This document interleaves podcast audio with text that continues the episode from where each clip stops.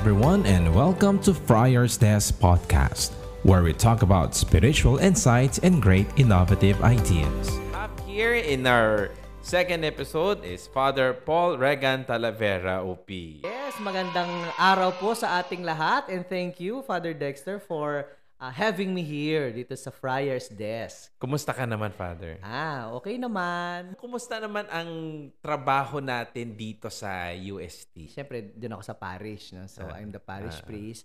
So, basically, uh, dahil doon sa pabago-bagong mga classification ngayon, no, ang ating uh, focus is more of uh, yung pagsisimba, siyempre, no? So, mm-hmm. yan naman talaga yung tinatanong ng mga tao ngayon. Sa tuwing merong nagtatanong sa akin, ang lagi nilang tinatanong, kailan po pwede ulit magsimba? No? So, mm. uh, alam mo naman, ngayon syempre, uh, uso yung virtual, no? Kasi hindi pa tayo pwedeng mag-gathering. No? Unahin natin yung uh, safety, yan, ng ating mga mm-hmm. parishioners. Kasi nga, may marami ng mga nagtatanong kasi hinahanap na rin ng tao. Mm-hmm. No? Kasi mm-hmm. syempre, bukod doon sa uh, matagal na rin kasi na, na nasa bahay siguro, pero hinahanap din nila yung physically, no, na makapunta sa simbahan, at saka yung makapunta rin sa U S T, no? Kasi uh, karamihan naman doon sa mga parishioners natin ay mga Tomasians, no? So nami-miss na rin nila yung grounds ng ng U S T. Nung bata ka ba, gusto mo lang lagi kang nagsisimba, or very religious ka ba noon? Nung bata ako, yung normal lang, no?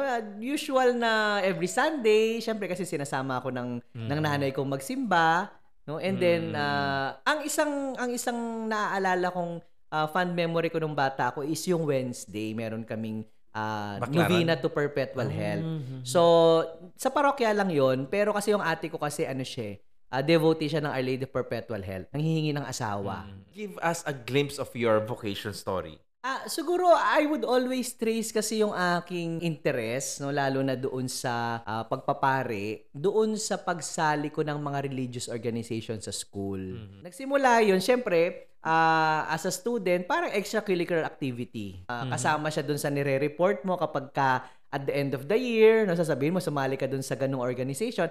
Tsaka mayroong added points yun. Mm-hmm. Yan, sa grade, meron yung added points. Siyempre, may mm-hmm. percentage yun. Pero, later on, uh, karamihan kasi nung sinasalihan ko, mga religious organizations like uh, Knights of the Altar, Legion of Mary, tapos naging katekista din ako. So, ang hindi ko lang sinalihan choir, mm. no? Pero feeling ko naman papasa akong choir dati. Ibig ba sabihin you're really active in the school?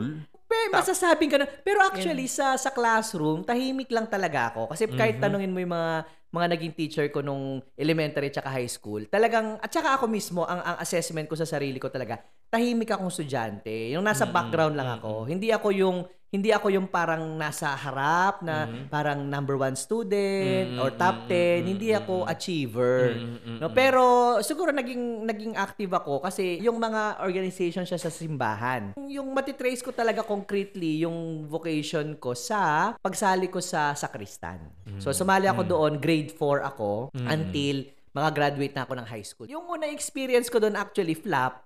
Yung pagsiserve ko. Ang nangyari, parang, di ba pag altar server ka, nilalagay mo yung mga gamit dun sa altar.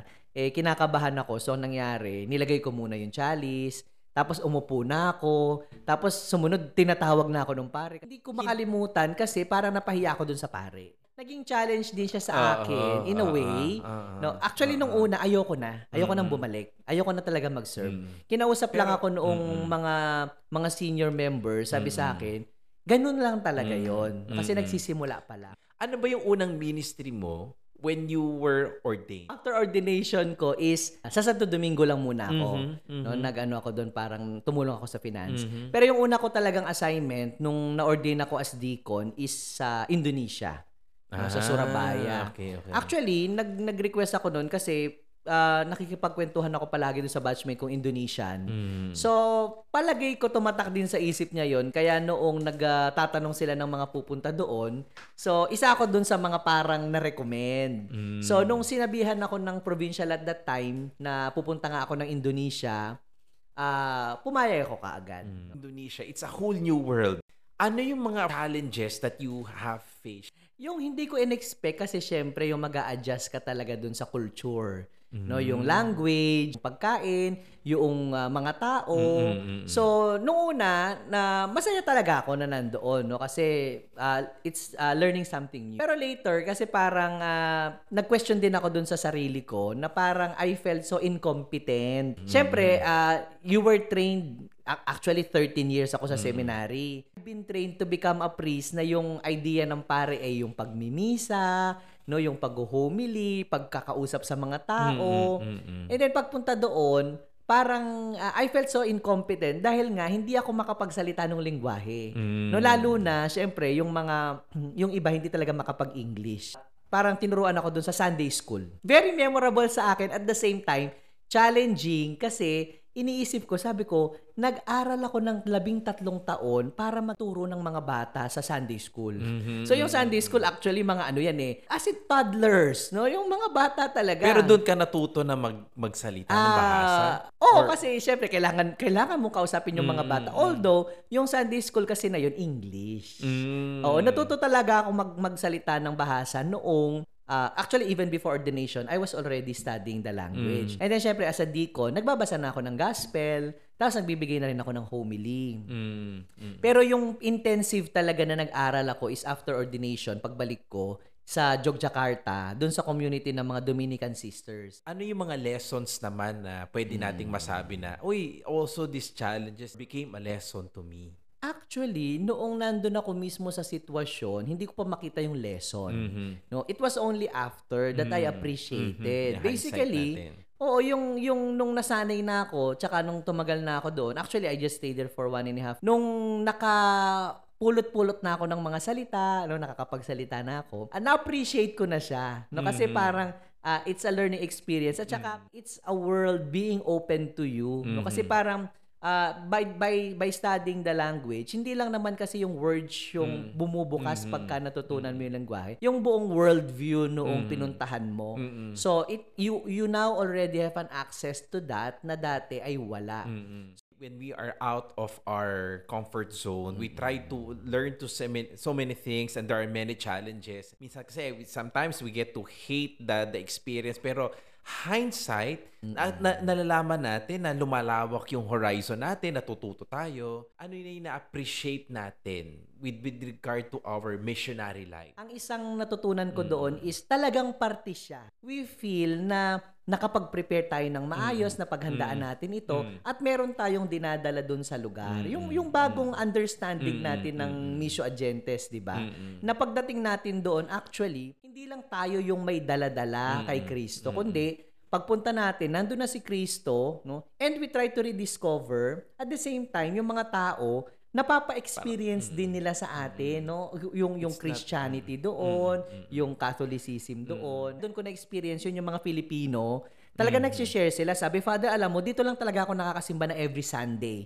And then they are not just going to Mass, they are serving in the Mass. Mm, no? So karamihan, mga lector, commentator, mm, mga choir, mm, na kapag nasa Pilipinas, hindi sila magsisimba. You went to Iloilo, no? Angelicum Iloilo. Oo, ano so, naman yung mga na-experience oh, after ko? After ko sa from, oh, oh. sa Surabaya, sa Indonesia, yung Redemptor Mundi Parish, uh, sa Iloilo naman. So mm-hmm. dito medyo tumagal ako, mga seven years ako sa Iloilo. Ang challenge doon is, uh, syempre, again, no, it's the language, but then medyo mas ma, medyo mas light na kasi Pilipinas na to eh. So, yung challenge naman dito ngayon, yung paano naman makibagay dun sa mga kabataan. Mm-hmm. No, kasi dito na pumapasok kasi yung mga Gen X, Gen Z na mga generation. And then syempre tayo ibang generation din, mm-hmm. millennials. So, uh, how do you adjust to that? And then, may ibang ugali din kasi yung regionalism sa atin. Mm. No, syempre, palagi natin naririnig yan eh, yung mga Kapampangan, mga Ilocano, mm. no. So nung nandun ako, nakita ko yung ma- pagiging close masyado ng family ng mga Ilonggo, to the point na halimbawa yung anak nila may kaaway na isa pang bata, mm. uh, they settle it not just among the children but among the whole family. Mm. So doon mo makikita yung nandyan yung nanay, yung tatay, may kasama na abogadong kamag-anak. Now that you are the parish priest of uh, Santisimo Rosario, in this pandemic, ano yung mga challenges na nararanasan mo oh, with uh, actually, Santisimo? Actually, yung challenge kasi ngayon talagang nanggagaling siya sa pandemic. Mm-hmm. No? So we are not in normal situation, mm-hmm. ika nga. So lahat siguro ay nag-adjust, no? Lalo mm. na doon mm-hmm. sa uh, how to go virtual, how to go online. Di ba yung ginagawa natin ngayon din? Mm-hmm. Di ba yung, yung kung paano nating marireach yung mga tao mm-hmm. na hindi natin sila nilalapitan kasi mm-hmm. bawal lumapit, bawal yung face-to-face. Mm-hmm. So, so how do we reach them, no, in the comfort of their home at the same time substantial yung ating ginagawa? Uh, this, this year, year, na nagkaroon tayo ng community pantry, how was it? Naging aware yung mga tao dun sa needs ng mga iba. No, kasi syempre yung ang ang temptation kasi ng pandemic is always to save myself. Mm. Pero mm. yung naging kagandahan ni pantry, naging aware yung iba na merong mga nangangailangan mm-hmm. and then na meron silang maibibigay sa kanila. Na parang na-empower din sila na ah, okay, meron naman pala akong magagawa. Mm. May mga dreams and hopes ka ba as a religious, as a priest? Isang very challenging sa akin na hindi ko pa na-experience mm-hmm. ay formation. To guide, no, yung ating mga mga brothers, mm-hmm. lalo na yung mga nagdi-discern mm-hmm. dun sa, mm-hmm. sa vocation natin. And there is something more for being a Dominican because a Dominican can do whatever for preaching the gospel, like good news to everybody. We thank our guest for tonight for sparing us a bit of his time. It is very much appreciated. And we thank everyone for listening. Like, follow, and share the page for another episode of the Friar's Desk Podcast. See you around, stay safe, and God bless.